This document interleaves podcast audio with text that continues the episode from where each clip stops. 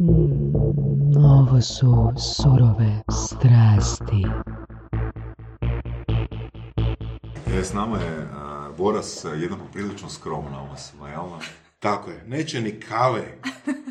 Ali prošlo je toliki put, da. S nama je Tea Žakula. A, trenutno radiš na FSB-u. Tako je. Sam na FSB-u docentica i voditeljica laboratorija za energetsku učinkovitost. I kako zvuči komplicirano, a dobro i drago. I skromno.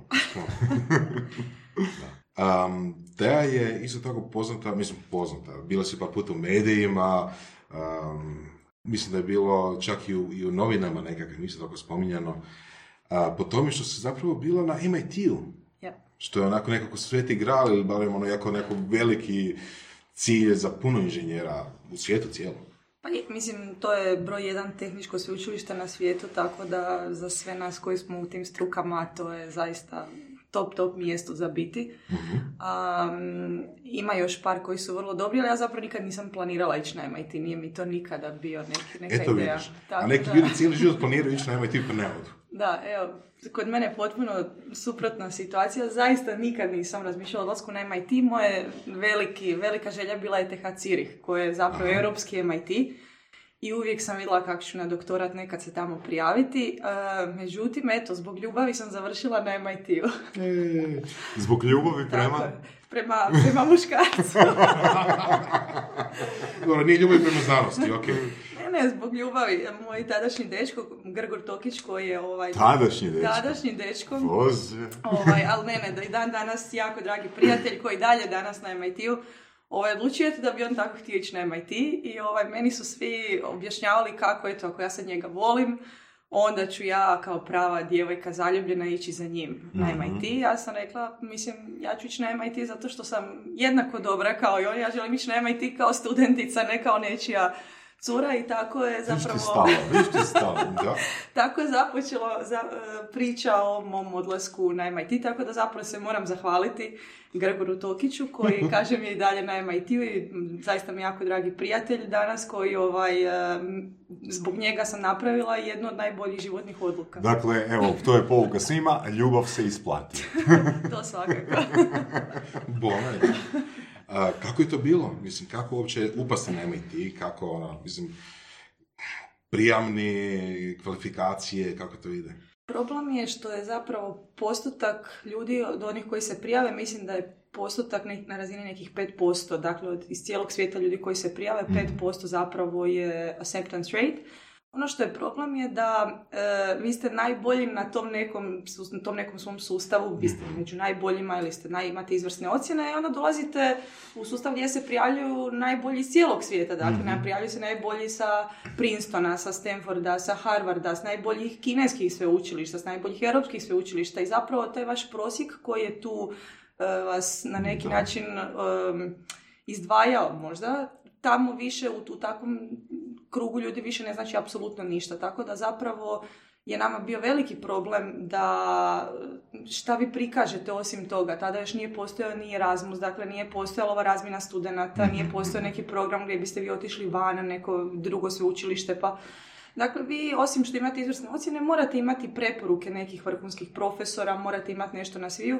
Nažalost, u to vrijeme to je bilo jako komplicirano. Dakle, mi smo imali preporuke vrhunskih profesora iz Hrvatske, međutim, em, oni možda nisu bili toliko prepoznati na, na primjer na, na, na takvim razinama fakulteta i to je bio jedan ozbiljan problem za ovaj ono, uopće doći na MIT. Mi, čini mi se i danas da je to i dalje veliki problem. Zašto možda više naših e, studenata ne vidimo na takvim sveučilištima?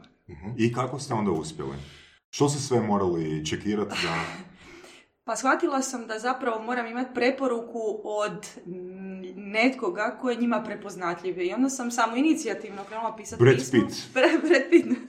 Tako nešto, Brad Pitt u, u svijetu inženjera. Onda sam samo inicijativno krenula pisati mailove ja se zovem Teja Žakula, ja, ono, iz Hrvatske sam studiram to i to, ono, želim doći raditi s vama. Dakle, potpuno bez veze mailovi koje sam slala na stotine adresa. Da, da. I nevjerojatno je što su mi se javili iz jedne vrhunske firme u Americi da žele da dođem tamo na neku studentsku praksu gdje sam boravila dvije Nice, godine u nice. Atlanti. Da. I jedan profesor sa Harvarda, dakle, koji je rekao, evo ja sad upravo završavam knjigu, imam dio koji se tiče termodinamike, vi kažete da ste vi, ovaj, imate iskustvo u termodinamici, da li biste vi mogli doći na Harvard i pomoći meni revidirati taj dio? Wow, zapravo E, ispalo još puno bolje nego da smo imali, Da. recimo, Erasmus i... Jel da? E, I tako, ma mislim, e, puno bolje. Ka- To je, ja, ja bih rekla, ja sam u tom trenutku totalno blefirala. Dakle, to je bio tako ludi potez koji se na kraju isplatio, ali ovaj, t- totalno nesistematičan pristup. Dakle, totalno ono, out of the box, ja bih Ok. rekla, pristup.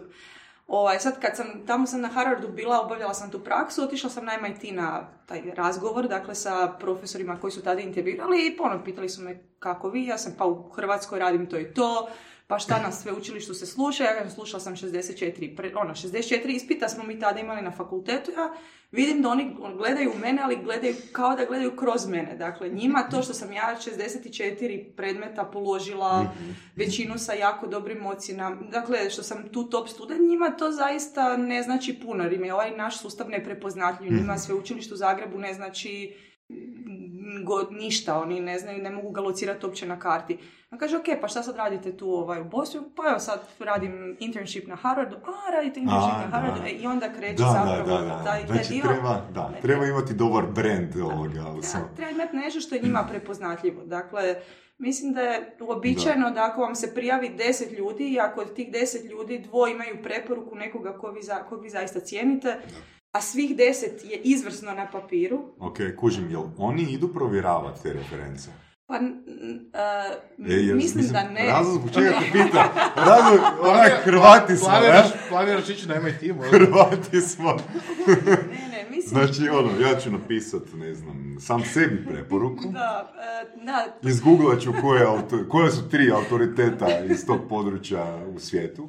da. Jel bi to fun- profunkcioniralo? Pa znalo se događa, zna se, zna se vani događa da ljudi lažiraju stvari, da lažiraju rezultate istraživanja, da su znali objavljivati u vrhunskim časopisima sa lažirnim rezultatima Ozbiljno? istraživanja. Da, da, znalo se to događati, međutim, e, ako vas se uhvati, a uhvati vas kad ime i prezime. O, da, da, da.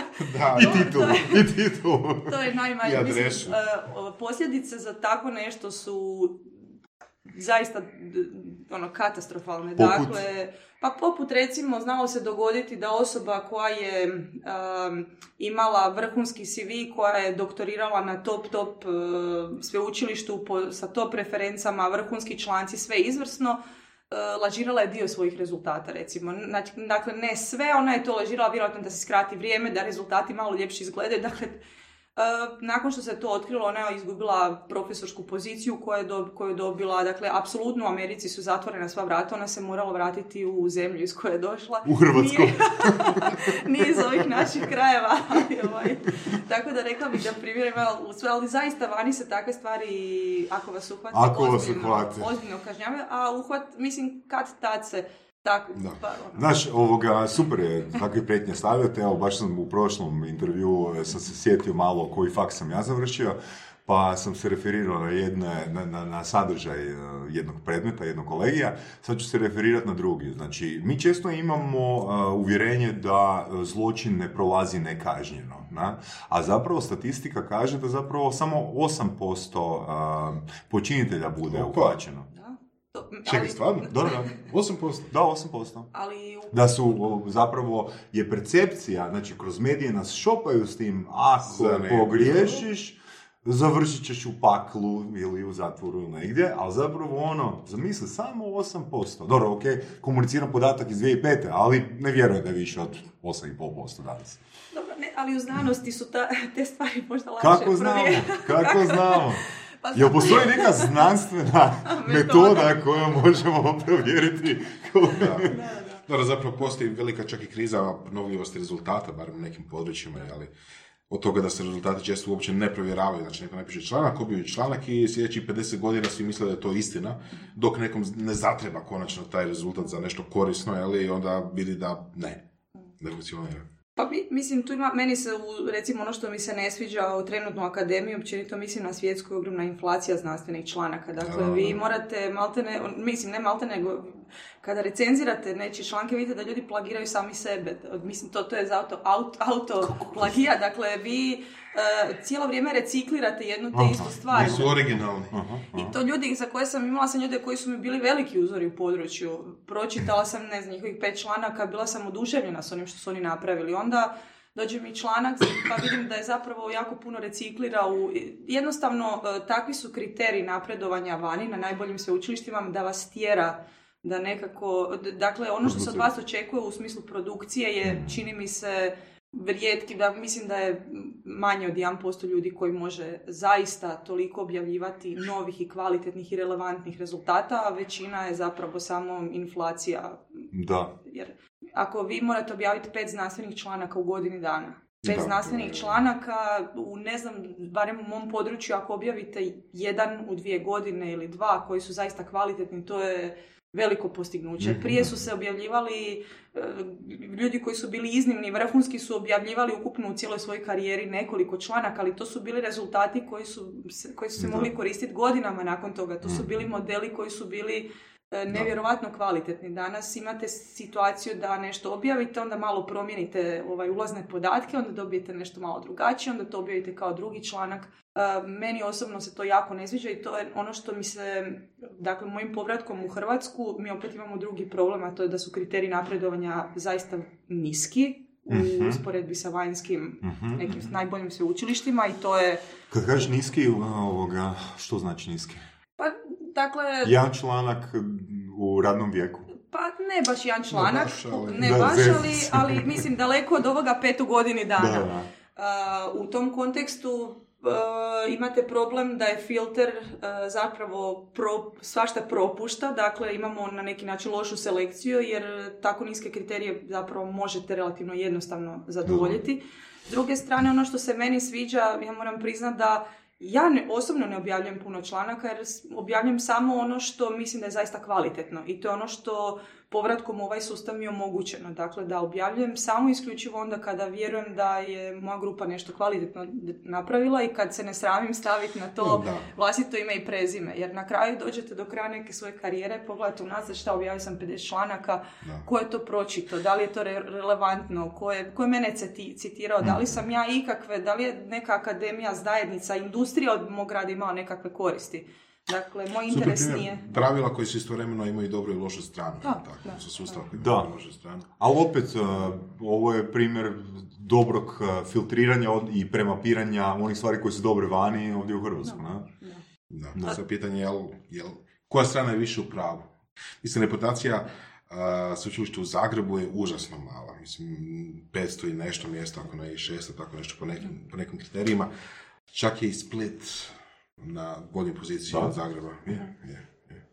E, Pitanje je, Pitanje hoćete da je, komentiram? A, si došao sa MIT-a koji je, ne znam, ne znam, bubom, ali prvi, ne znam, prvih tri, ne znam, Broj mjesta u jedan svijetu. po, po US rank, po zapravo ovaj, e, kak se zove, news ranking list, zadnjih, ne znam, 3-4 godine ima i ti broj jedan, od- ne samo od tehničkih fakulteta, nego općenito. Eto, fakulteta. super. Sa broja 1 na broj, ne znam, 573. Kako je to bilo?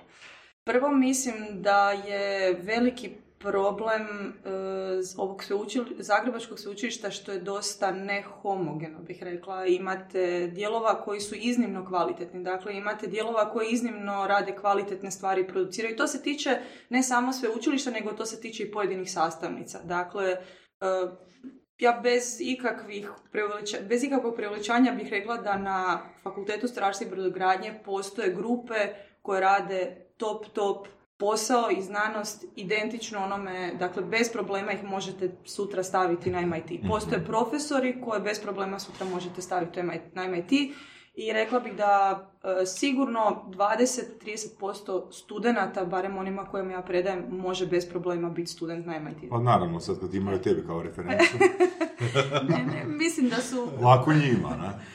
Mislim da ima izvrsnih primjera. Ono što je problem je da zapravo su e, okruženi sa nekom sivom masom koja onda jednostavno se izgubi ta izvrsnost, izgubi se energija, izgubi se, dakle sve se to nekako uprosjeći i to je veliki problem, čini mi se.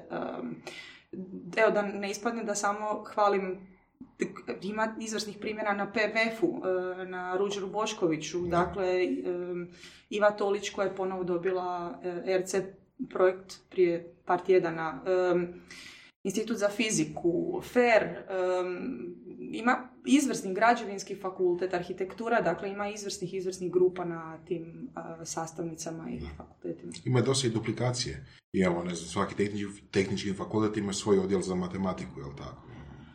Pa, tog tipa. To, to čak ne vidim nužno ni kao problem zato što matematika je zaista... ja recimo sam imala na MIT matematiku koja je primijenjena za inženjere. Dakle, to predaje profesor koji, je, koji cijeli život se bavi isključivo matematikom mm prilagođenom za inženjere. I to je ono što mi je recimo ovdje nedostalo, da matematika nisu, dakle mene, kad mi ne kažeš dokaži mi to i to u matematici, mene to apsolutno ne interesira. Mene matematika radi matematike ne interesira, nisam matematičar, nisam teorijski matematičar. Ali to je to, znači unatoč tome što kod nas na FSB-u pretpostavljam isto ima odjel za matematiku, jel? Uh, tome što je to odjel za matematiku na tehničkom fakultetu, opet se predaje matematika kao da je abstraktna matematika, jel da? Pa, zato što mi općenito imamo jako malo e, interakcije među različitim disciplinama. E, recimo, van je najnormalnije da vi nakon što ste magistrirali u kemiji odete i idete na doktorat u neuroznanost. Ili imam kolega koji su fizičari pa su otišli na biologiju. E, recimo, moj, moj, moje primarno područje, moj meto se zove major, je energy, dakle, moja specijalnost je energija, moje sekundarno područje je biznis, dakle poduzetništvo, ja, odnosno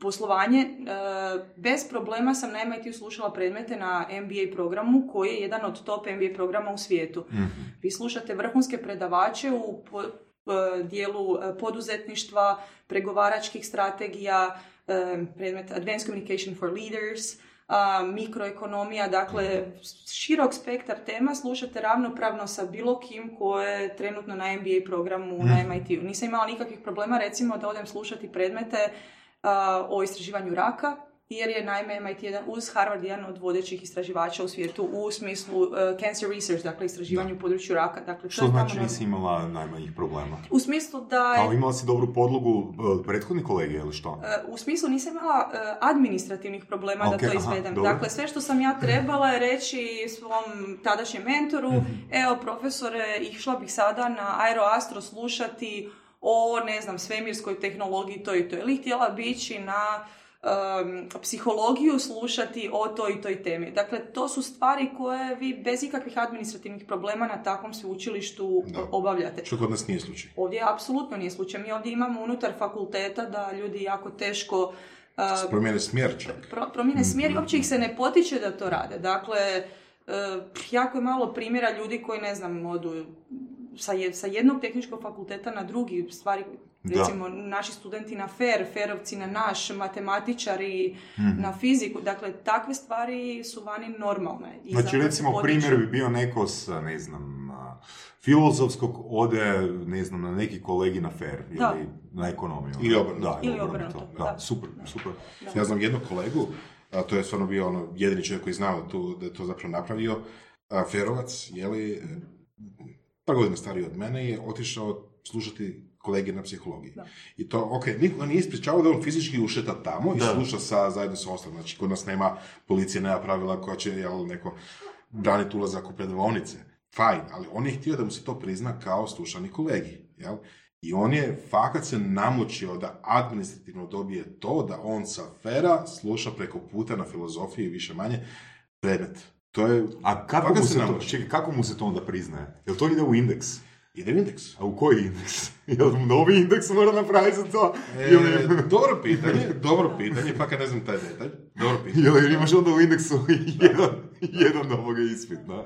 Da, da. Lako moguće da čak imam, ali ne znam, fakat ne, ne znam to, ali znam da se namučio da... da Jer onda bi neko otišao, ne znam, na par uh, drugih fakulteta, da si napucao ocjene na feru. Pa Ako se opisuje iz... To je izvrsna strategija ali, za... Evo. Pa vidiš da sam cijeli ovim onak, ono prevara, shortcut obrazci, ne? Da. ali htjela bih reći da nije samo...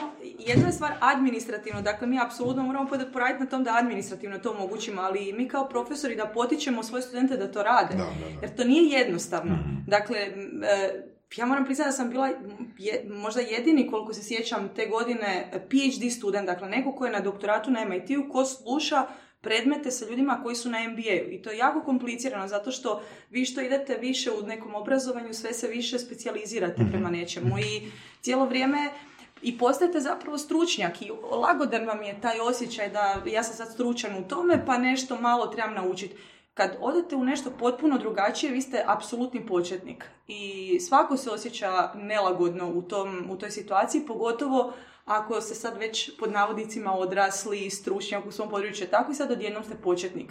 E, sjećam, do, došla sam na predavanje iz poduzetništva i vi svaki sat učite jedan dio, ne znam, sad kako razviti biznis plan, kako napraviti marketinšku kampanju, kako i to sve radite oko nekog primjera, dakle odaberete si na početku kompaniju, imaginarnu kompaniju koju mm I sjećam se, došla sam na predanje i oni su svi znali, kolege koji su oko mene sjedili, njima je to bilo zanimljivo kako sad jedan PhD je došao slušati zajedno s njima, oni su mene zapravo ko neko ono malo dijete tamo pazili, dadiljali, pomagali mi da ono uhvatim zamah. I ovaj došao je profesor rekao, ok, danas ćemo razmatrati what's your exit strategy? Kao danas morate definirati what's your exit strategy. I moje pitanje je bilo, ok, pitam ove do sebe, kao, hey guys, what's exit strategy? I sad oni se, ha, ha, ha, ja. Naravno se ono, yeah, guys, she doesn't know what's the exit strategy. Because, zato što uh, drugi ljudi s kojima to slušate su ljudi koji su u upravnim odborima Japanese Airways, uh, Saudi Aramco, uh, dakle vrhunskih svjetskih kompanija. Dakle, njima je to nešto s čim oni svaki dan dišu, mm-hmm. žive. A meni je to nešto, on kaže, pa te, pa te ono, kada, kada ti napuštaš svoju kompaniju, ja kažem, kako biste kako napuštam? Pa ja napuštam kompaniju kad umrem, to ono tipično inženjerski. Ako njih je to, napuštaš kompaniju, znači do, dođe do neke vrijednosti, sad ono, kako napumpa kad prodaš i... Hoću reći da vi e, morate se lagodno osjećati sami sa sobom u takvoj mm. situaciji. Da ste potpuni početnik i da E, vi ne znate šta je sve reći. Ali reakcija, reakcija okoline je super. Znači, da, voljni su pomoć. E, da, A predavanja, recimo ta početna predavanja, jel stvaraju neku dobru bazu, a, ono, sad da nisi totalno pogubljena?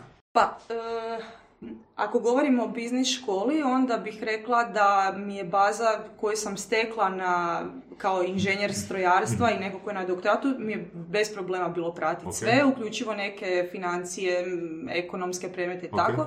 Zato što to su, ne, činilo mi se da je puno stvari vrlo logično. Mhm. Dakle, sve su to stvari koje sam ja u nekom, možda ovaj, to u strojarstvu malo drugačije prikazano, ali zapravo neki mehanizmi su vrlo slični. Um, zapravo evo, postoji neki primjera, ne znam, u ekonomiji jedna od vrlo bitnih jednadžbi je jednadžba koja je gotovo istovjetna jednadžbi iz termodinamike, dakle postoje tu neke sličnosti. Međutim, slušala sam predmete isto na MIT-u gdje je toliko e, sam zaostajala sa nekim početnim znanjem, ne znam, i to recimo predmeti koji su napredni, recimo neki ferovski predmeti pod navodnicima, što bi mi čak trebalo biti puno sličnije. Uh-huh. Znamo mi se događa da isprintam zadaću na printeru i printer koristi nas više, ja dođem do printera da uzmem svoju zadaću koju moram za ovaj idući tjedan ispraviti, pogledam i mislim da to nečija druga zadaća, uopće ne mogu prepoznati da su to zadaci koje mene neko traži da riješim. Dakle, uopće ne mogu shvatiti da je to tematika koja toliko je različito od onoga čime sam se do tada bavila. Tako da postoji primjera gdje jako puno morate raditi na početku da biste zapravo uhvatili... Ono, zapravo ono poduzetništvo, neko je nekad rekao da su poduzetnici oni koji zapravo u ničem drugom nisu bili dobri. to je u Hrvatskoj, to je, to je na Balkanu. Da, da. Onak si ispucao sve druge opcije da. i nije, nije funkcioniralo, pa ono, preostaje ti može se, fakat možeš biti dobro. Stvarno regionalna, regionalna stvar. Mislim da je kod nas u tom problem što e, vani ljudi shvaćaju da prvo nešto, na prvo nešto ovaj, e, napraviš nešto što te zanima, nešto kod nas se rekla bi konkretno, onda ideš na MBA. MBA nije radi toga, to je neka, neki, neka nadogradnja na osnovna znanja iz određenog ne, područja. To je super, to je super definicija, da, da, da. Koja može biti bilo koje, može biti medicina, može biti inženjerstvo, može biti, ali to je nadogradnja. Dakle, niko tamo ne razmišlja o MBA-u kao, eto, ja sad, to, mi je, to je moje zanimanje, da, to tamo ništa ne zna. Dakle, mislim da je to možda razlika između... To sam da, ali onda je i motivacija za uh, upis drugačija. Da. da. Samim tim. Da. Ne? Evo, prosti. Mora se. Da. pa da, i tamo na, dakle, na programu moram priznati da gotovo 90% ljudi su bili ljudi koji već imaju vrlo uspješne karijere, vrlo su uspješni u onome što rade. E, malo je onih koji sad odjednom dolaze, ne znam, sa nekim osnovnim fakultetom ili to su ljudi koji već imaju neke magisterije, koji su mhm. već u nekim upravama i tako dalje. I izvrsna stvar toga je što puno naučite se tako e, jako puno poznate ljudi koji su danas na vrlo zanimljivim pozicijama. Dakle, što znači zanimljivim pozicijama? Pa recimo, ne znam, imate sad prijatelje koji su strategiji Linkina, Googlea, Applea, nekih, ja bih rekla, ključnih igrača na tržištu imam prijatelje koji zapravo rade na, na razvoju strategije, marketinga, poslovnih planova i ostalog takvih kompanija i to je neprocjenjivo. To je super primjer da su nakon toga došli na MBA. Da. da. Znači, već su tamo bili, već su tamo skužili da im nešto fali i onda su došli na MBA. A ne ići na MBA pa onda da, jer, traži šta ćeš raditi. Jer nekako kod nas je ono to uvjerenje da je MBA, MBA neki shortcut za nešto, a ovo je kontra. Ne? Da. I ovoga, a kako si našla ti Tea svoju strast? Jesi ju našla prije Amerike, u Americi ili nakon Amerike? Mislim, ne mislim na dečka, nego... Je, da. Jesi se vratila u Hrvatsku zbog ljubavi, zbog nedostatka ljubavi ili zbog želje za društvenom, za društvenim doprinosom? 581. se. Vratila sam se zato što sam imala osjećaj da ću cijeli život žaliti ako to ne pokušam. Ako ne pokušaš što? Se vrat, ako ne pokušam živjeti u Hrvatskoj. Vidjela sam da gotovo svi naši seljenici jako e, s velikim emocijama gledaju Hrvatsku i nekako život u Hrvatskoj. što oni kažu? Pa E, život u Hrvatskoj je zaista lijep ako imate neke osnovne potrebe zadovoljene. Dakle, ako imate egzistencijalna pitanja riješena, onda je život u Hrvatskoj, moram priznati, jako lijep. u smislu, kad kažem jako lijep, mislim da ipak možete puno bolje balansirati e, između privatnog e, i mm. poslovnog i to svi pričaju, ali mogu vam reći na konkretnim primjerima, ali to uvijek nešto pričamo, ali uvijek Evo, kolege na vrhunskim sveučilištima u Americi rade u, prosjeku 80 sati tjedno. U prosjeku 80 sati tjedno. mislim da, ja sam veliki radoholičar i možete me vidjeti na fakultetu i na večer i subotom evo, i u petak radim i ali mislim da mora postojati granica i pogotovo u područjima vi u, ako znanosti, u nečem gdje morate biti kreativni, ne možete biti kreativni ako radite tolike sate. Morate imati vrijeme za razmišljanje, morate imati... I imam osjećaj kada promatram uh, kolege koji imaju vrhunske pozicije, vrhunske uvjete, kada promatrate to izvana, čini vam se da je to ostvarenje uh, svih vaših najvećih ideala poslovnih Međutim, često mi se čine kao neki zamorci koji trče, ovaj, mhm. kao ono, trčiš u, u kolotu i zapravo trčiš, trčiš i trčiš zato što nikad nemaš vremena malo stati i razmisliti, čekaj, kud ja sad trčim, gdje ja trčim. Mhm. Jel, jel taj kolut ne I to vidim kao veliki problem. Evo, moram priznat da moj život u Hrvatskoj je jako... 65 sati tjedno. Pa... kažem, e, u Hrvatskoj imate opciju da vi radite 65 sati tjedno zato što to želite, a ne zato što to morate. Vani radite u prosjeku 80 sati tjedno zato što to morate. I to je, veliki, to je veliki e, moment, to je velika razlika u glavi. Ja radim toliko zato što je to moja odluka i znam da mogu sutra prestati raditi 80 e, sati tjedno. Dakle, ovaj tjedan ću odraditi 80 sati, ali to je zato što sam odlučila, ne zato što me sustav gura. Drugi problem je što ti ljudi kad odu na godišnji, oni cijelo vrijeme meni govore, ali te, ali onaj tamo je sad i dalje u uredu, on sad radi i ja znam taj osjećaj, sjećam se tog osjećaja kad sam tamo studirala da vi, da nikada nema predaha. E, jer vi ste okruženi ljudima koji su vrhunski i vi na neki način se osjećate zaista skromno i ponizno što se nalazite među tim ljudima i želite dokazati i sebi drugima da vi tamo pripadate. E, Mislila sam... Outwork them, outwork them. Da, da. Kažu da 50% studenta MIT-a smatra da oni tamo ne pripadaju. Opa. Da je neko napravio pogrešku kada su im poslali pismo, uh, acceptance letter, dakle pismo da su primljeni. 50% studenata ne vjeruje da oni zapravo zaslužuju biti tamo. To je brand. I em, u početku e, tamo je sustav ocjenjivanja relativan. E, dakle, oni najbolji dobivaju A, onda B, onda C i tako dalje i vi zapravo se borite sa svima. Imate osjećaj da sad najgore to u početku dok vi se borite, dok slušate predmete, morate biti u tih 15%, 20% najboljih da bi se dobili A. I onda nekako prođe taj period gdje vi shvatite da se možete s drugima mjeriti, da možete dobiti tebe. On, ali onda, i mislite da je to kraj vaših muka, ali onda tek počinje najgori dio, a to je da se počinjete boriti sami sa sobom. Jer onda si postavljate takve nerealne poč... Ja, barem... Imaš neke primjere svoje? Pa da, mislim da, recimo, meni nikada nije bilo jasno, uh, MIT je imao najveću stopu samoubojstva u Americi do Opa. nedavno. I a, trenutno imaju nešto zove Suicide Monday. Dakle, ako ne postoji neki blagdan uh, u tom mjesecu, onda MIT ima svoj neradni ponedjeljak koji se zove Suicide Monday kako bi studenti mogli malo nadoknaditi to ovaj, što su. Dakle, to nije ono da sad ležite kod kuće i odmarate se, Ne nego, rješavaju zadaću. nego rješavate zadaću. Da. Dok nisam došla tamo nije mi bilo jasno kako može dobiti, ne znam, bi ili nešto i ubiti se. To, to, želi se Dobro. ubiti. A čekaj, ali ste postojala statistika da li je veći broj samobojstava ponedjeljak, utorak, srijedan, četvrtak ili petak? Nisam toliko detaljno ulazila u analizu.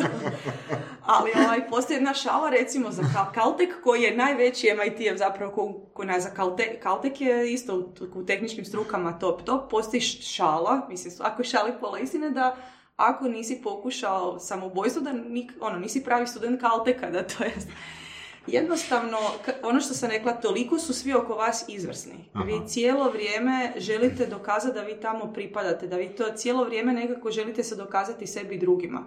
Uh, I zbog toga vam se čini da zapravo niti jedan vaš rezultat nije ništa posebno. Mhm. Jednostavno je prosječan. Da, da, nakon takvog iskustva i takvih ono dokaza, često čovjek razmišlja da nije možda u nekim situacijama previše samopouzdan, a? Zna bolje svoje mjesto ono postaviti, jel vam? Da, mislim Ono. da je u Hrvatskoj puno zdravije, općenito u sustavima koji su izbalansirani, puno zdravije to što vi, uh, mora vam nekad nešto loše krenuti, neki segment života vam nek- mora krenuti loše, ili vam krene loše privatno, ili vam krene, krene loše poslovno ili zdravstveno, nešto uvijek krene loše. Vi kada ste u ovakvom sustavu gdje su stvari puno više izbalansirane, gdje vi imate i posao, i prijatelje, i obitelji, neki, neku potporu, onda kad u jednom segmentu nešto krene loše, vi imate još druge segmente koje Da. nešto nadoknade. Shvatite ako vi 95% svoga vremena ulažete u jednu stvar i ostalih 5% na spavanje. I sad ta stvar krene malo Da. loše. Da, da. Ti možeš reći neuspješan sam, generalno, moj život je neuspjeh? E, postoje ljudi koji recimo dođu na MIT i godinu dana, dakle MIT je spojen sa Bostonom, postoji Cambridge gdje su MIT Harvard, to je dakle kako bi rekla, to je zapravo, mi to se zove Boston, ali to su zapravo kao dva odvojena mjesta, spojena su mostom. Dakle, postoji jedan most koji prehodate za pet minuta i kad prehodate vi ste u centru Bostona. Dakle, od MIT. Postoje ljudi koji u godinu dana od kad su došli na MIT nikada nisu prešli taj most. E, zato što je takav tempo da cijelo vrijeme radite da biste uopće sustigli, sustigli od vaše zadatke da biste dokazali sebi i drugima da vi tamo pripadate, da vi to je možete. to stvarno pitanje težina zadataka ili je to samo psihološko natjecanje sa drugim ljudima i sa sobom? To je pitanje i, i zadataka i zadataka, da. Ok. Um, kažu da studenti koji su na doktoratu, dakle ne ljudi koji su undergraduate, to su recimo ovih prvih pet godina, nego već na doktoratu gdje kod nas na doktoratima vi imate neke predmete, ali oni su bazirani na nekim projektima. U Americi imate predmete koji imaju zadaću svaki tjedan. U prosjeku uh, studenti koji su na doktoratu troše 20 sati tjedno samo na rješavanje zadaće. Samo na rješavanje zadaće 20 sati u prosjeku tjedno. Sad zamislite ljudi koji su na po ovim prvim dijelovima studija. Mi smo imali, ne znam, predavala sam studentima ovaj, koji e, to, toliko, toliko pri kraju semestra dođe opterećenje ispita, zadaća svega, da ne spavaju nekoliko noći, to se zove all-nighter i najveća je fora koliko možeš izvući all-nightera. I onda ovaj, pijete ove koncentrirane, ne Red Bull, nego puno veće koncentracije ovaj, e, To su oni supstanci. 8 hour energy, ili tako nešto. Tako nešto, tako nešto. Da. Tako da to su ono, vrhunski mladi ljudi, vrlo kreativni, vrlo zanimljivi, ali pod jako velikim presingom. I ako recimo nisi u tom obrascu kao i svi ostali, imaš osjećaj, to ono što je Voros pitao, ono, psihološki ti imaš ono, taj pritisak da zaostaješ, ili što? E, cijelo vrijeme imaš osjećaj da zaostaješ. Ok. Apsolutno cijelo vrijeme. A Ako sad recimo ono, u Hrvatskoj si radiš malih sitnih 65 sati tjedno, a koliko često ti dođe ili ne dođe ideja na glavu, Isuse, pa oni svaki tjedan 15 sati više od mene. Ja, ja sad, ako sam onda za, imala feeling da zaostajem, sad definitivno zaostajem. Jel onako uspoređuješ ono svoj ritam ovdje i razmišljaš o odnosu, u odnosu svog ritma tu i potencijalnog zaostajanja za njima koji su u tom kotaču ko hrčci? E, mislim, prvo ovako, e, Ili si se jednostavno isključila? Ne, nisam se isključila. To je zapravo nešto s čim, ima nas nekoliko koji smo u sličnoj situaciji, koji smo se vratili ovdje i svi imamo jedan te isti problem, a to je da ste potpuno svjesni da ovdje nikada, nikada, apsolutno nikada nećete biti na razini na kojoj biste bili vani. I to je psihološki moment koji morate prihvatiti, s kojim morate naučiti kako se nositi, jer obično svi ljudi koji takve imaju neke životne priče su ljudi koji su prilično ambiciozni. Nitko od nas nije išao u takve sustave i borio se s tim, a da je neambiciozan. Da. Takvim ljudima, takvim psihološkim profilima je jako, najteže za prihvatiti to da vi sada, vama je to super, vi radite dobre stvari, kvalitetni, sve je to izvrsno i čak postižete rezultate koji su odlični za e, situaciju u kojoj se nalazite, za rubne uvjete kojima ste okruženi, za resurse koje imate. Ali apsolutno ste svaki dan svjesni da vi nikada nećete ispuniti svoj maksimalni potencijal koji biste ispunili u sustavu koji je apsolutno sređen, gdje vi dođete i samo radite svoj posao i ne Odnosno, brinete. koji vas tera. Tako je. E, sad, a, kak, kak ono si to opravdat? Kak si ti to, to ti opravdala? Ja se nisam to Mislim, opravdala. Meni samo je, da da. malo uvod, ono, apsolutno svi, koliko se ja sjećam Voraz, a, naši dosadašnji gosti i gošće su a, se apsolutno slažu da život u Hrvatskoj zadovoljava znatno veći broj ono kriterija za, ajmo reći pod navodnicima, sretan ono život, ono, život, život zadovoljstva. Tako da, ali al ta ono ambicija, ono, kak si to i napredak, promocija, ono, kak si to ono opravdati? Ili opravdati, ili pre, pre, pre, redefinirati. Zato što imam jako jasnu sliku u glavi kako je to izgledalo kada sam se uopće odlučivala na taj korak povratka. Jer u tom trenutku e, vam svi kojima vjerujete govore da je to najgora odluka u vašem životu. Dakle, povratak u Hrvatsku, imala sam situaciju da osoba koja je meni jedan od velikih životnih uzora mi je rekla pa te, pa, pa čekaj, imaš ono, pozicija se otvara, tad se taman otvarala pozicija na jednom vrhunskom svjetskom sveučilištu, oni su svi htjeli pisati preporuke, ja sam rekla, ja idem, ali ja idem nazad u Hrvatsku. Oni kažu, te, ali ono, pa, pa kako, pa, i, ono, da li ćeš ti moći u Hrvatskoj raditi to što... Na kraju mi je ta osoba rekla, this is such a waste of your talents. Mhm. I taj osjećaj da, da, da zapravo vam svi govore da činite jako tešku, ono, A s tim da su svi oni znanstvenici, jel? Da, tako da, e, taj, dakle, nije lako bilo u tom trenutku reći, unatoč, usprkos tome svemu, mislim da je dobra odluka za ići nazad. Ali se sjećam tog osjećaja kada sam, s jedne strane imate ono anđeo i vrag, i onda anđeo, al, kao, al te, al ti, ono, sad si na vrhu, imaš sve, imaš sve su ti opcije otvorene, svi ti, dakle, sve je pred tobom, samo trebaš izabrati, a onda me pita, ok, ali da li si ti sad sretna? Mhm. I odgovor je ne. Ja kažem, ali čekaj malo, ali svi to žele. Svi žele sad biti na tom mjestu. Kak sad ti, šta sad ti izmišljaš? Šta, zašto ti to sad ne želiš? Jednostavno vrtite sebi dvije različite priče. Jedna je priča, ali t- tvoj život sad izgleda savršeno. Dakle, to na papiru izgleda prekrasno. Tvoj CV, sve je sada upakirano. Prekrasan paketić sa mašnicom na vrhu. Kak ćeš ti to sad ostaviti, otpustiti? Pa svi to žele imati. Kak sad ti to... Odnosno, samo pitanje u podsvijesti, jesi ti sad sretna? Jesi ti sad sretna? Dakle, A jesi sad sretna? Pa recimo da sam sad puno više ispunjena. Recimo da imam puno više... em, ako, dakle, kada sam dolazila u Ameriku i gledala kako ti ljudi žive, rekla sam samo sebi, pa ono, ja, ja nikad neću biti takva. Dakle, Kako, taj, kako? pa, malo ritam, kao robot, dakle vi morate ući u taj mod da Mhm. zapravo je taj vaš posao primar da su to, nema tu puno nekih, ne znam, situacija je bila, ne znam, imate neki smrtni slučaj u obitelji. Nemate sad previše vremena tu tjednima nešto se razvlačiti. Vi to imate dio koji će vam svako da da otugujete i onda gotovo, idemo dalje. Znači, ako odmah se u tu priču ne vratite, onda postanete onako pomalo kao, ne znam, to stroj ili nešto. I e, kada sam došla tamo, gledala sam taj sustav i rekla, ja nikad neću postati ovakva, pa ja dolazim iz potpuno drugog sustava, sustava koji je puno ovaj, i emocije i obitelji, strastveno i kuhanje. I, ja sam nakon dvije, tri godine bila ista, ista Mhm. takva. Dakle, unatoč tome što sam mislila da neću, zapravo sam postala takva, jer to je sustav gdje ako ste ambiciozni, onda taj sustav vam omogućava sve da jednostavno tu svoju ambiciju usmjerite u nečem što je vrlo produktivno i kvalitetno i to je osjećaj koji je jako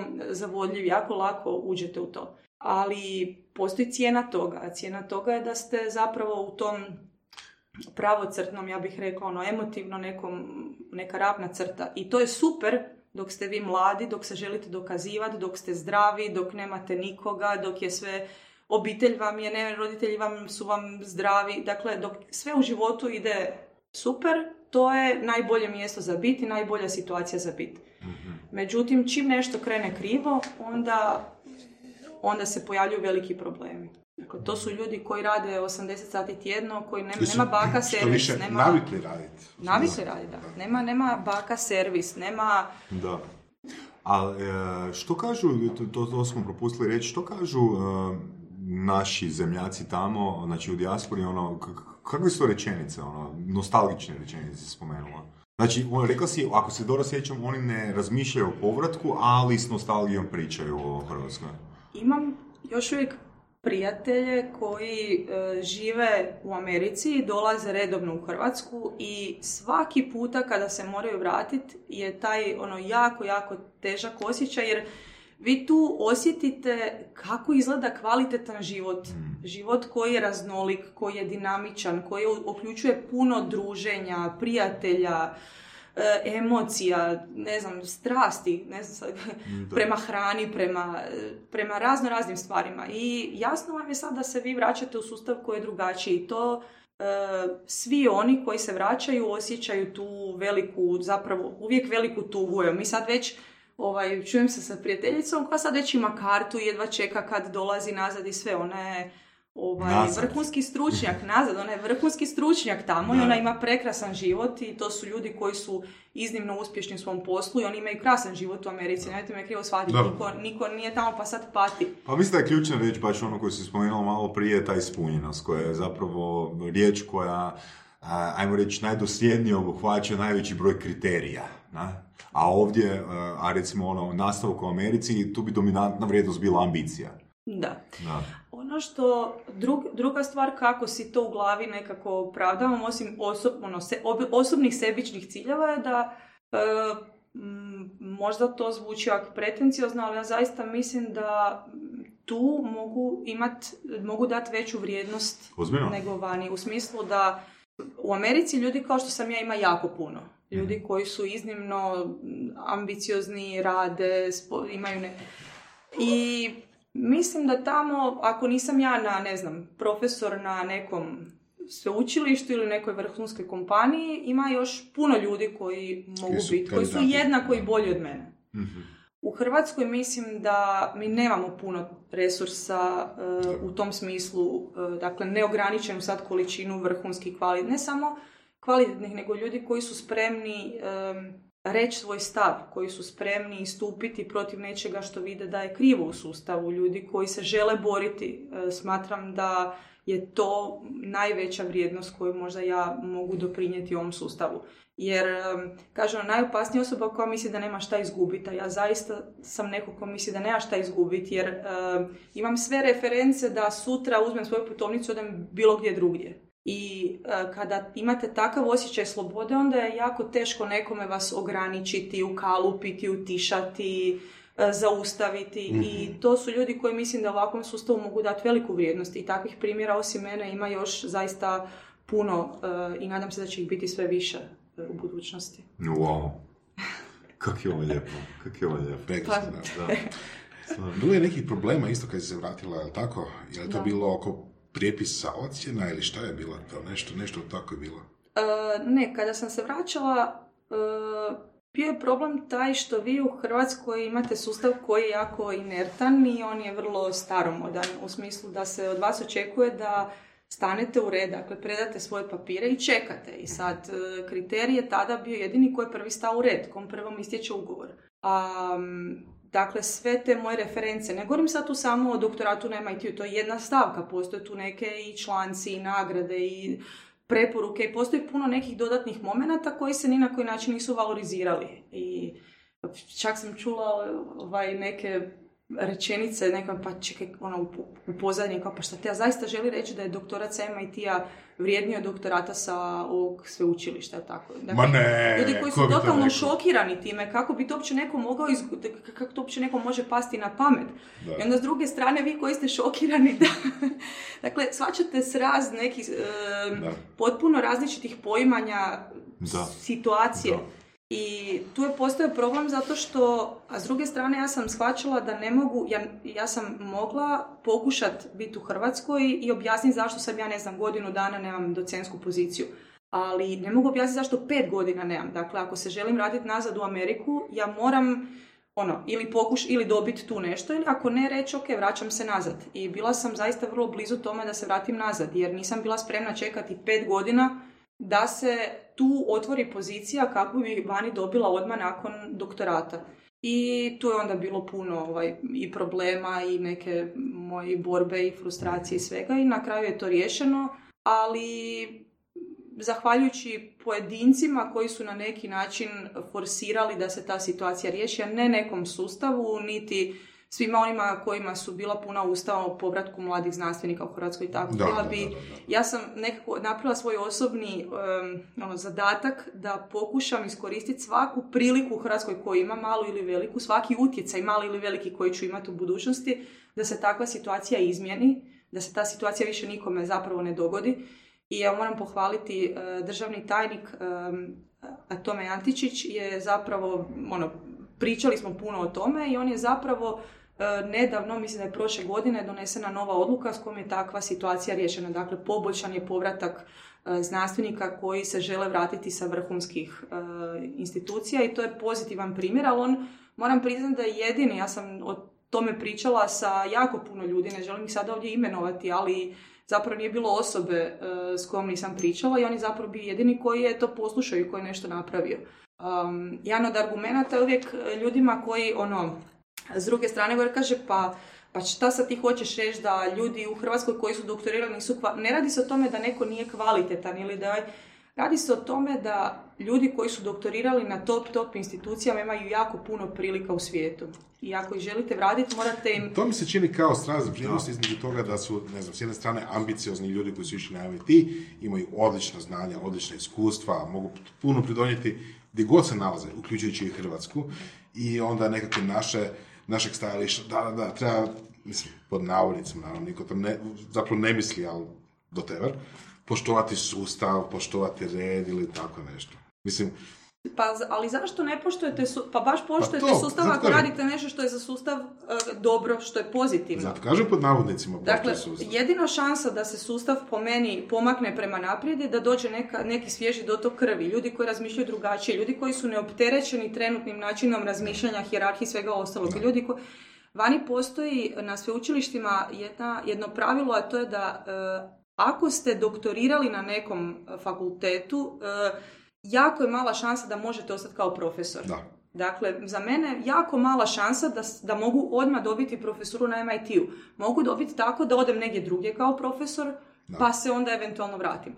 To se radi iz razloga da bi se razmi- došlo do razmjene ideja, do različite, do, do, do- izmjene Pristupa. naći pristupa, pristupa problemu. I to je vrlo zdravo za sustav. Da. Dakle, zdravo je za sustav da vaši ljudi odu van, nauče se u nekim drugim sustavima kako se rade određene stvari. Te stvari ne moraju biti, taj način ne mora biti ni bolji niti loši, on je jednostavno drugačiji. Ne tvrdim da se sve može preslikati ovdje, ali e, s takvim pristupom puno, puno smo bliže rješavanju problema nego na ovaj način. Dakle, ja obrnuto, ja mislim da to jako dobro za sustav. Da, pa je, da. Us, možda vjerojatno malo bolje od nepotizma, jel da? Malo će se bolje, da. I, i neke predefiniranosti, jel, ko će gdje završiti, tako, da. Dobro, iako ovaj, mi govorimo o nepotizmu, postoje vani fakulteti za koje se eksplicitno zna da su, da tamo idu djeca čiji su roditelji Profesori. ne profesori ne, ili, ili profesori koji su, dakle neću ih sada imenovati, ali zna se dakle koji su to fakulteti. Ja sam se prijavljivala čak na američki fakultet gdje vas pitaju da li je prezime vaših roditelja A, B ili C. Dakle, da, li se možda vaš roditelj ili neko u vašoj obitelji preziva A, B ili C, neću sad reći koje su učilište, niti koja su prezimena, ali to, je, to vam govori da zapravo su stvari slične, samo se go- nazivaju drugačijim Mhm. imenom i zvuče puno više fancy kada je to neko uh, Ivy League i svjetsko sveučilište nego kada je to ovaj neko naše. Da, da, da. Razlog toma je, na primjer, ta prezimena, odnosno neki preci tih prezimena, su dali velike donacije tom fakultetu, izgradili nekoliko zgrada, nekoliko krila zgrada i tako dalje i kao uvjet su, jel, vjerojatno negdje upisali da je njihovi potomci završeni faksu. E, I isto tako je mala raz... Mislim, ti obično ljudi koji su ta nek... Oni su zaista puno ulažu u obrazovanje djece, u edukaciju. Dakle, ta djeca, rekla bih, nisu ono bez veze samo na tim sveučilištima. Dakle, imaju oni rezultate i kvalitete. Ne bih sad htjela reći da su to totalno bezveznjaci koji su eto sad igrom slučaja završili. Dakle, to su kvalitetni mladi ljudi. Ali samo želim reći da postoje drugi jednako kvalitetni mladi ljudi ili možda kvalitetniji koji nisu dobili tu priliku. Uh, U Americi je općenito jako velik uh, utjecaj toga, uh, dakle na vašu budućnost jako veliku ulogu igra što je bio vaš roditelj. I to je u Americi među najvišim postocima, čini mi se u svijetu. Dakle, vi u Hrvatskoj, bez obzira koje je obrazovanje vašeg roditelja, bez obzira koji je vaš imovinski status socijalni, vi, dijete ima veliku šansu da postane ono, e, obrazovan, obrazovani građanin, intelektualac i sve ostalo. U Americi to je daleko, čini mi se, za mnoge. Dakle, Među ostalim ili skupo obrazovanje. tako, znači Da, doktorat, doktorat, samo školarina e, godina na MIT je koštala 40 tisuća dolara. Samo školarina, dakle Ok. sad tu ide d- smještaj, e, Aha. hrana i tako dalje. da. Koji, koji, koliko su ti troškovi? Znači, tvoja edukacija ukupno je čet- 400 tisuća dolara. Da, oko 400 Znači, tisuća dolara kroz tih Koliko? pet godina. Pet godina, znači, ajmo reći duplo još na, na Da, tu ide znači i zdravstveno osiguranje i dakle puno je tu stvari koje se nakupe, ali školarina kao školarina je jako visoka i e, zapravo imati dijete u Americi nije tako jeftino. E, o- o- počevši od vrtića, dakle već od vrtića su to cifre od ne znam tisuću, dvije tisuće dolara i tako. Mhm. A, tako, evo, recimo primjer, prije zadnjih šest mjeseci sam, zapravo, šest mjeseci sam provela u top američkom laboratoriju Lawrence Berkeley National Lab, dakle laboratorij koji radi direktno za američku vladu, uh, Department of Energy, vrhunski ljudi, vrhunsko istraživanje, uvjeti nevjerovatni. To je, ono, to je kao da, se- da se bavite ono istraživanjem svemira i sad ste u nasi, to je ono... Međutim, ljudi tamo, ne znam, kolega ima plaću na razini 100.000 dolara, um, on i obitelj jedva preživljavaju s tom plaćom. To su neki omjeri. Dakle, sa 100.000 dolara u tom dijelu Amerike vi jedva preživljavate. Da, evo baš smo na predzadnjem intervju dobili informaciju u Sijetlu da je recimo neki srednji sloj ili malo viši srednji sloj household, ja mislim, koliko je rekao, 700 tisuća 700 dolara tisuća, da. godišnje. Da bi trebao imati da bude nekakav da ono, bude- viši upper class. Da. Viši middle class. Da. E, tako, pa, eto, to su znači, to su konkretni primjeri šta recimo čovjek koji je vrhunski stručnjak, koji ima vrhunsku plaću na vrhunskoj instituciji, njemu je, dakle, nema baka servis, nema bake dide, problem mu je platiti neni, problem mu je platiti dadilju. Nema, jednostavno nema toliko financijskih sredstava, dakle, to su ljudi koji ne mogu tako jednostavno pokupiti se sa ženom otići na večeru, jer eto, e, to su ljudi koji svaki dan se voze sat i po, dva sata do posla. Da, da, da. Većina ljudi Da. koji je tamo sa mnom radila se vozi sat i po u jednom smjeru na posao i nazad sat i po. Da, evo sad samo ja, jedno, jedno praktično ono pitanje, jer nekoliko puta smo se u zadnjih par podcasta dotakli toga. A, Vora sam mislim da ti imaš uvjerenje da Amerikanci puno više izlaze na večere van, ono i u tjednu i... A, zavisi Mislim, gdje, ja isto imam uvjerenje, ali ne bih rekao da je to više od, da to nije svaka večer. Urbane sredine, Da. da, imam... Ko, koje je tvoje iskustvo? Pa mislim da puno mladih poslovnjaka zaista izlazi redovno, čak bi rekla svaki dan. Svaki dan. Svaki dan. Ali ovaj, ljudi koji već imaju neku obitelj, ljudi koji nisu na Wall Streetu, koji nisu Mhm. u određenim branšama kao što su financije, kao što su consulting, oni si to apsolutno ne mogu priuštiti. Mhm. E, dakle, ljudi koji rade sa mnom u laborat- koji su radili u laboratoriju, e, ne znam, gablec, ono što mi zove gablec vam je na razini 12 dolara. To, to nije neki takav veliki iznos za Ameriku. Mhm. Da. Međutim, 80% ljudi si je donosilo u plastičnim e, posudicama svaki dan Eto, ručak. 12 dolara. Da, dakle, to nije nešto što ovaj, im je baš jednostavno za priužiti si. Dakle, čini mi se da je velik nesrazmjer između ljudi koji su u branšama kao što su, kažemo, opet consulting, financije, Mhm. vjerojatno odvjetnici, liječnici i ljudi koji su ovaj, ne znam, inženjeri pa čak i sa doktoratima ili a da ne govorimo o ljudima e, taj dio Amerike e, dakle oko San Francisco i Bay Area dio koji je sada iznimno iznimno u vrhu zapravo svjetskom tehnološki jer su tamo je koncentracije tehnoloških kompanija imaju po cijeloj ovaj po svim gradovima plakate keep teachers uh, keep teachers in Bay Area u smislu uh, učitelji nisu dovoljno plaćeni a sad zapravo aktualna tema nisam ni razmišljala Da, o ovoj da. aktualna tema dakle učitelji nisu dovoljno plaćeni da bi mogli živjeti tamo da bi si mogli dakle to su ljudi koji zarađuju vrhunske uh, iznose imaju izvrsne uvjete ali nema im ko odgajati djecu nema ko školovati tu djecu Da. i to su sad ozbiljni problemi uh, kako taj sustav No, to je, to izbalansirati je, pa, Ovo, dobro, to je to fakat da. anomalija. Mislim, da je Da. doslovno, znači, zbog koncentracije IT-ovaca koji zarađuju, ne znam, ono, 500 milijun dolara godišnje, jednostavno učitelji ne mogu preživjeti, ne mogu si priučiti rentu. Ne sad da je sad problem hoće ići na večeru, ne znam, negdje u McDonald's ili fancy restoran, nego renta je problem. Da, da, da. A, znaš li možda koliko ljudi dođe u, recimo, MIT ili vrhunska sveučilišta sa stipendijom u odnosu na one koji baš direktno plate?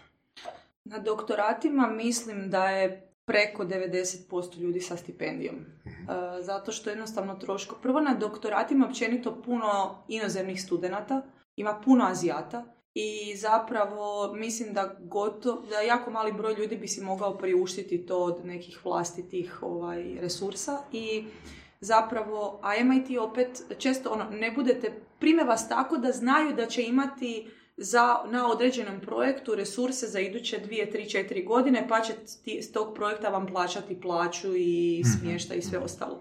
E, Na MBA-u mislim da većina ljudi dolazi e, tako da digne kredit, e, a na ovom dijelu, to je undergraduate, dakle to bi bio ovaj naš fakultet, tu isto ljudi dižu ozbiljne kredite i to im se, zapravo to je jedan isto od velikih diskusija. MIT ima, to, to je nešto što ga izdvaja, to je da ima em, kulturu, da su tamo ljudi koji žele promijeniti stvari, sustav i svijet pre- na bolje. To zaista svi koji su tamo misle. Takva je kultura, dakle, e, to je, možda vam to zvuči kao floskula, ali e, svi mi koji smo bili tamo zaista imamo tu želju u sebi da nešto pomaknemo prema naprijed. Naravno, neko će to napraviti na jako maloj razini, neko će napraviti na puno većoj, ali svi imaju taj, taj, taj način razmišljanja.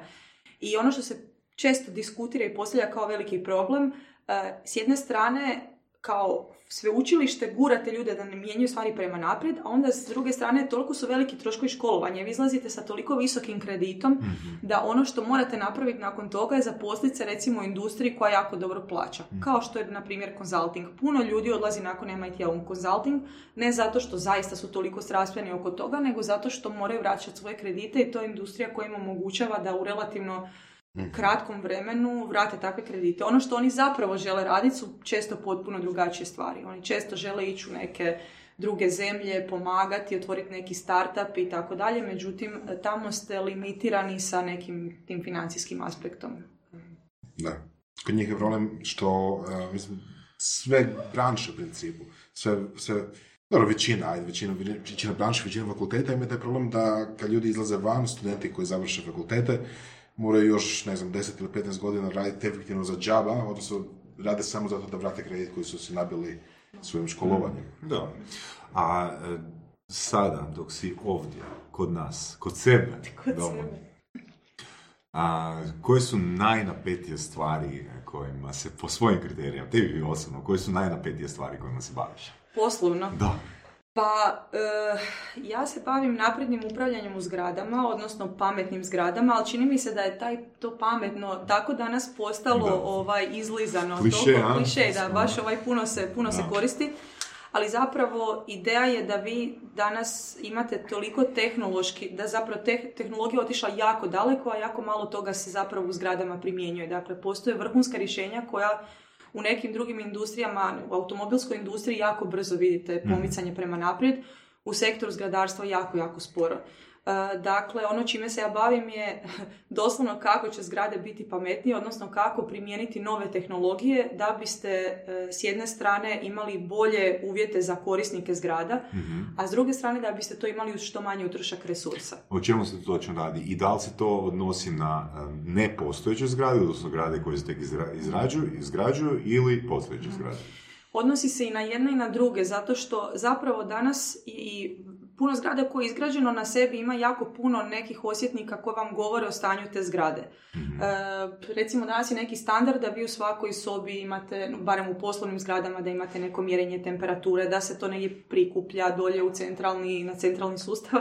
Evo, gledajte, rekao ni, da ima- ni- Nema. možda zgrada nije dobar ovaj Ni- predstavnik, ali e, hoću reći, danas senzorika, dakle imati senzor negdje je postalo nevjerojatno jeftino. Ok. To, e, senzor danas je nešto što se isplati i vrijeme povrata investicije jednog senzora je, ja bih rekla, na razini jedan, dva dana, dva mjeseca, ali govor, dakle, ovisni od slučaju, ali govorimo o tjednima ili mjesecima. Vrijeme povrata investicije nekih ozbiljnijih sustava kao što su, ne znam, dizalice topline, fotonaponski paneli, e, solarni kolektori, tako. Mi govorimo o godina, mi govorimo o 10 godina, o 15 godina, o 20 godina. Dakle, senzorika danas postala nevjerojatno jeftina. S druge strane, prikupljate tu neki centralno, na neku centralnu računu i ne radite s tim apsolutno ništa. To su podaci koji se bacaju. Ok. E, ono čime se moja grupa najviše bavi je kako izvući kvalitetne informacije, bitne informacije iz tih podataka. Na primjer, um, vi možete predvidjeti, odnosno DHMZ vam kaže kako će biti vrijeme sutra. Ok. Govori vam kako će biti temperature, da li će biti sunca, neće biti sunca. Znate kako će se korisnici ponašati. Korisnici su vrlo predvidljivi u zgradama. Vi na temelju toga možete optimizirati svoj sustav. Dakle, nema potrebe, dakle, danas kako se grijanje, gri, zgrade griju ili hlade, tako da ujutro neko dođe, upali sustav e, na, na najjači ili nešto i to sad tako gori do u nedogled. Ok. E, poznavajući vremenske uvjete za sljedeći dan, poznavajući kako će se korisnici ponašati, vi možete optimizirati sustav i zapravo da vam matematički algoritam kaže kada je pra, kako, koji je pravi način zagrijati ili hladiti vašu zgradu. I onda vam se događaju paradoksi. Na primjer, e, mi danas hladimo zgrade tijekom vrućeg ljetnog dana kada ljudi borave u zgradi. To je potpuno suprotno od onoga što vam kaže matematički algoritam, koji kaže hladi zgradu preko noći, odnosno ranih jutarnjih sati. I za to postoji relativno jednostavno objašnjenje, fizikalno objašnjenje, a to je da su zapravo preko noći je temperatura je niža, pa oprema koja hladi zgradu može raditi učinkovitije, vi tu rasladnu energiju možete pohraniti u samoj zgradi i tako dalje. Sad, koliko god se to nama možda čini kontraintu- kontraintuitivno, ljudi su to prije jako dobro znali. Kad pogledate tra- tra- e, tradicionalnu arhitekturu, vidite da jako puno stvari koje mi danas otkrivamo ponovo su zapravo bile poznate tada i primjenjivale su se. Pa tako, na primjer, meni uvijek spominjem taj primjer, džamija u e, e, Moskov Dižen, to je dakle u Africi, je napravljena tako da ima na vrhu džamije rupe i na tome imate kugle i te kugle se miču na večer kako bi dopustile da hladni zrak zapravo ispire tu džamiju tijekom noći i onda se kugle vraćaju kako bi spriječile To je dotok smart toplog džamija. Smart džamija. Dakle, e, takva rješenja imate, ili ne znam, e, Maroko. Maroko je primjer e, energetski učinkovitih rješenja gdje imate vrlo masivne građevine. Postoji razlog zašto su građevine masivne. Postoji razlog zašto kuće u Dalmaciji nisu građene od, ne znam, drveta, nego su građene od kamena. Dakle, ljudi su to prije jako dobro poznavali. E, to su neke stvari koje pokušavamo sada ovaj, ponovo vratiti nazad. Naravno, sad imamo na raspolaganju puno više tehnologija, puno više alata za analizu. Koliko dugo tvoja grupa radi na tome?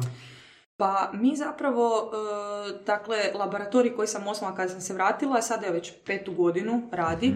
I ono što je bilo zapravo iznimno je da smo mi e, dobili e, mogućnost korištenja HEP-ove upravne zgrade kao živog laboratorija. To je bio, mi smo valjda bila među prvim grupama u svijetu koje su zapravo takve metode upravljanja koje su do tada bile samo u našim simulacijskim ovaj, modelima. Dakle, moj doktorat je bio upravo to kako razviti simulacijski model, dakle matematički model kojim nešto mogu optimizirati. Primijeniti tu u stvarnoj zgradi imate jako puno problema s kojima se susrećete. Krenimo samo od ljudske komponente. Ok. E, dakle, čovjek koji ne znam, neko jednostavno otvori prozor jer eto, on, on je klaustrofobičan i on želi da je prozor otvoren ili i takve neke situacije. Ehm, komunikacijski protokoli, kako ćete vi nešto iskomunicirati, čini vam se možda jednostavno reći, ono, pošalji mi s ovog računala ovaj set podataka na ono tamo računalo koje je udaljeno tri ulice dalje. To je proces koji je trajao dva mjeseca da se uopće uspostavi ta komunikacija. Ali e, imali smo evo, izvrsnu priliku, kažem, među rijetkima, ono, prvima tada u svijetu koji smo mogli takve stvari primjenjati. To je bila jedna od vrlo, ovaj, čini mi se, bitnih stvari. Dakle, moj povratak u Hrvatsku, koliko god mi u nekim stvarima on ne mogu otežao posao, u drugim, Mhm. u, ovak, u ovom primjeru mi je zapravo izvrsno došao. I koliki, koliko je potrebno vremena da, do, da i koliko podataka se to treba skupiti da imaš da imate zaključak, e, na ovaj način se treba optimizirati potrošnju. Pa zapravo se optimizacija vrši kontinuirano, vi Aha, svakih to je 15 proces. minuta, da, to je proces Ok. koji traje svakih 15 minuta, vi svaki, cijelo vrijeme primate podatke od, od zgrade, Mhm. e, optimizirate na svom računalu i šaljete zgradi s druge strane podatak šta sad koji uređaj, šta sad koji sustav na zgradi treba odraditi da bi to bilo optimalno rješenje. I taj proces se kontinuirano ponavlja, dakle... Čekaj, svakih 15 minuta? Svakih 15 Neka minuta, osoba tako mora klikat kliknut mišem svakih 15 minuta. Ne, Kao refresh, refresh, refresh, refresh. Ne, to su naravno aut- automatizirani proces, tako da ovaj, mi samo kad stisnemo enter, ako ste dobar inženjer, kad stisnete enter, onda se sve samo ovaj, događa, vi samo kontrolirate. A Da. čisto onak, evo, mene zanima, neću uopće reći da slučajno zanima. Kaj to znači onak, ono, pokupiš neke podatke iz sustava i, i smanji temperaturu za 3 stupnje Celzijusa sljedećih 15 minuta. E, da, zapravo ono što nas, što optimizacijski algoritam najviše nas zanima je kada trebamo, koliko rano trebamo početi hladiti zgradu. Jer ako krenemo prerano, zamislite, ne znam, za, sad krenemo u 11 navečer hladiti zgradu, može se dogoditi da smo jednostavno nepotrebno e, puno energije potrošili, Ok, nije bilo da, potrebno da. toliko.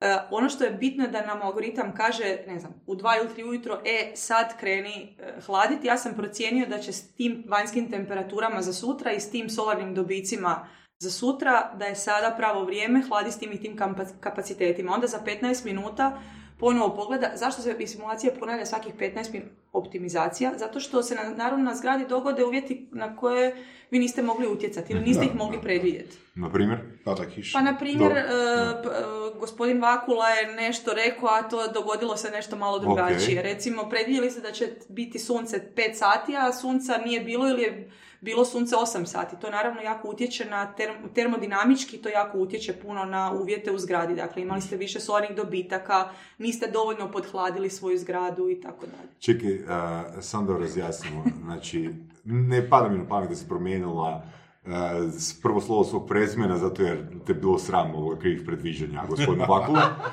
A druga stvar, uh, znači, uh, kad kažeš hlađenje zgrade, meni se javlja u glavi ono ko da ljudi ono, ne znam, ko da crnci ili netko onak maše i hlađe. Kje znači hlađenje zgrade?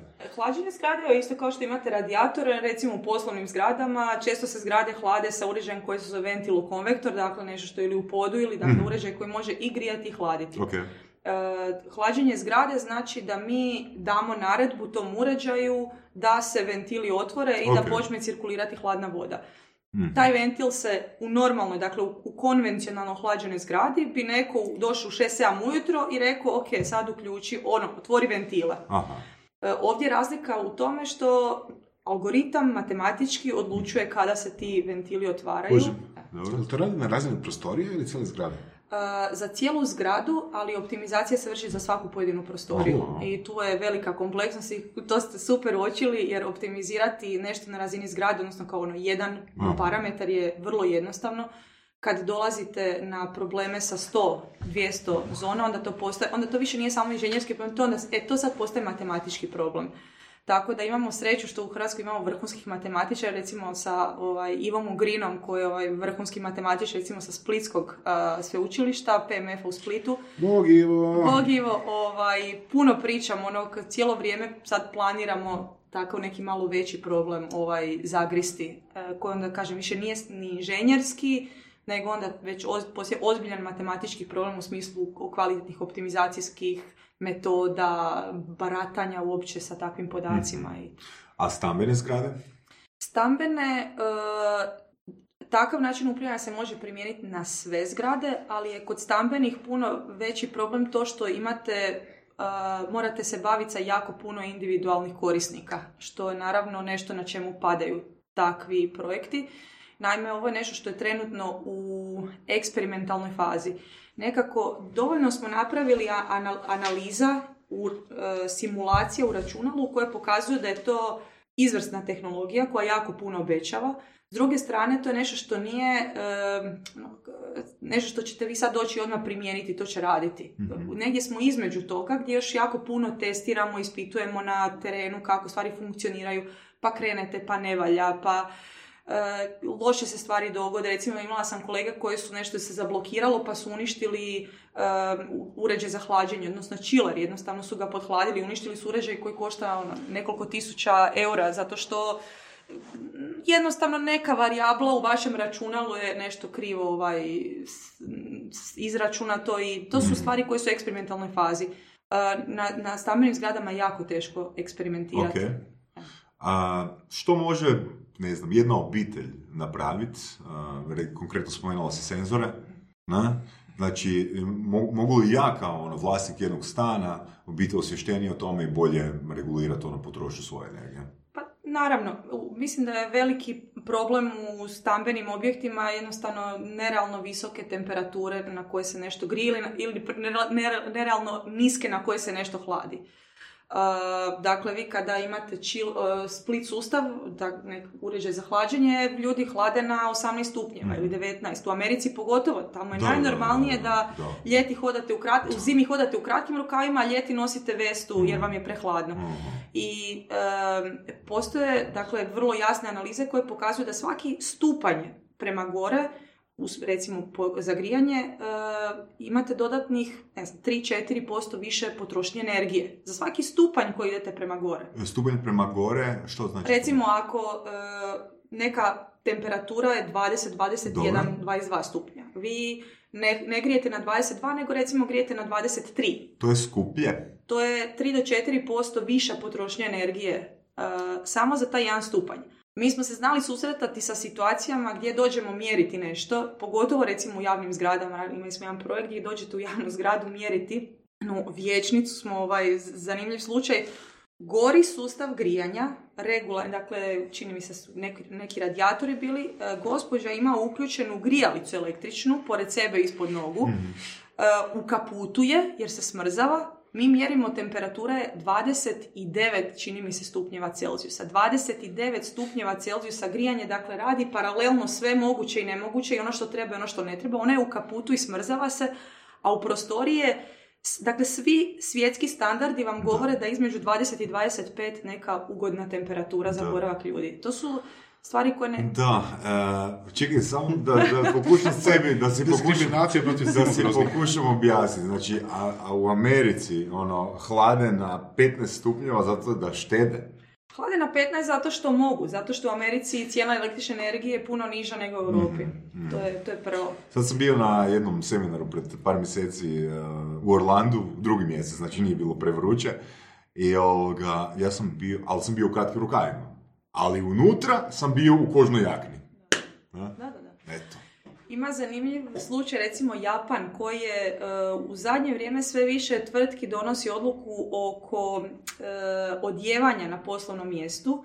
Japanci koji su iznimno ovaj, o, o, stroga kultura, gdje je bilo normalno ono, dijelo, sako, sve, sada se ide u smjeru da Uh, eksplicitno govore ljudima da ne dolaze sa sakojima, da ne dolaze ovaj, jako nepotrebno uh, obučeni upravo zbog energetske učinkovitosti. Ako primijetite u konferencijskim dvoranama, ne znam za vas, ali ako ste ovaj, žena, onda meni je barem uvijek hladno jer je temperatura u konferencijskim da. dvoranama se često drži na znatno nižoj temperaturi zato što se pretpostavlja da će biti puno muškaraca koji će biti u sakojima. To je neka logika. I takve stvari Da. se pokušavaju u današnje vrijeme. To su to se zove ono, low hanging fruit, dakle vrlo jednostavna rješenja, ništa visoko tehnološka, ali s, ki- s kojima možete postići Ok, znači, jako kvalitetne to, rezultate. tvoj ishod je da eh, ovakvim, eh, da, svoj- da svojim zalaganjem utječeš i na modnu industriju. Pa na primjer. Ali ima smisla, ono, kako različite kulture principiraju jel, odjeću i koliko odjeće treba biti na sebi, da? da, da. Je, Evo, zanimljiv primjer. Da. I ono opet, ljudi koji utječu na to koji će se tehnologija koristiti za grijanje, hlađenje, koliko stupnjeva i to. Tako da, tako da. Ovaj, evo, to je recimo, dakle, to napredno upravljanje i to s druge strane moja velika, mislim, ne znam, to strast, to je jednostavno nešto što me apsolutno impresionira je koliko su tradi, tradi- ljudi prije, dakle, kroz arhitekturu tradicionalno koliko možete vidjeti genijalnih rješenja, isto tako životinski biljni svijet, koliko imaju genijal- genijalnih rješenja u termodinamici, prijenosu topline i tvari, stvari gdje smo mi daleko e, od Možeš nam sad iz životinskog svijeta dati jedan primjer? Da, evo recimo e, isto sa studentima često pričam o pasivnom hlađenju zgrada, dakle metodi koja se sve, vi- o kojoj se sve više i više govori, puno je se primjenjuje, pogotovo u Velikoj Britaniji, hlađenja zgrade samo korištenjem, e, korištenjem zraka, vanjskog zraka. Međutim, to nije tako jednostavno izvesti na zgradi, morate na određeni način e, dizajnirati zgradu geometrijski, e, kako, mora- kako ćete orijentirati, gdje će biti prozori. Dakle, malo kompleksnije u smislu projektiranja zgrade i, i ovaj, izvođenja i tako. Međutim, nešto što po svim saznanjima, po svim rezultatima može donijeti značajne uštede od ne znam, 40% uz nikakve dodatne investicijske troškove, što je nevjerovatno. Recimo, jedna životinja koja nevjerovatno kvalitetno to radi je afrički termit. Naime, u Africi gdje živi su velike oscilacije temperatura između dana i noći, pustinja. E, jajašca koje on le, liježe e, mo- moraju biti na konstantnoj temperaturi od nekih 31-32 stupnja. Dakle, on taj jajašca polaže u zemlju i mora osigurati konstantne Isto, uvjete.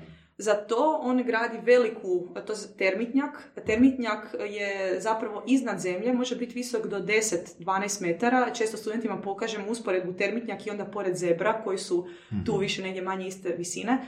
Taj termitnjak uopće ne služi njemu za život, nego mu služi kao splet kanala kojima se onda postiže određeno strujanje zraka, kojima se postižu određeni termodinamički uvjeti unutar e, njegove nastambe. Uh, kako on to radi, kako taj splet kanala izgleda, to je nešto što je zaista impresivno i evo, potičem svakoga ko ovaj, ima nekog interesa da malo pročita o takvim rješenjima, da ne govorim recimo o ljudima koji se bave nekim te- tehnologijama gdje je recimo bitno prijanjanje. Uh, Vrlo, vrlo recimo um, jednostavan problem koji vam se čini jednostavan kako se recimo robot popne uz neko staklo prema gore. To su vrlo zahtjevni e, tehnički problemi gdje se onda kopiraju rješenja iz životinskog svijeta, pa tako recimo imamo primjera u životinskom svijetu guštera koji to rade na jedan specifičan način, pa se to onda ovaj kopira e, i to su stvari koje mene apsolutno fasciniraju i oduševljavaju. Ja, ono, mene, ja sam totalno oduševljen, Boras, fakat ono, svaka čast na gošći, e, preporuka od Predragu, Predraga. Da, da, da. Hvala Predragu. Fre, hvala Predrag, Pozdrav, ono. Pale, fakat hvala puno. Predrag. Stvarno, ono, ja meni mislim da smo čak malo i pretjerali ono sa, sa, sa Amerikom, ali mislim da su stvarno super vredne informacije i dobar reality check i nama i slušateljima, da? Eto. Tako da, te ja hvala ti puno. Hvala na pozivu, bilo je, ovaj, nadam se da će biti slušateljima zanimljivo i evo pozdrav Predragu, šta drugo reći. Hvala. Apsolutno. Slušali ste podcast Surove strasti. Ako vam se sviđa, lajkajte. Ako se slažete s gostom, komentirajte. Ili ako se ne slažete, Ako imate pitanja za ovog ili druge goste, pišite nam u komentarima. šarite nas prijateljima sa sličnim interesima i čujemo se u sljedećoj epizodi.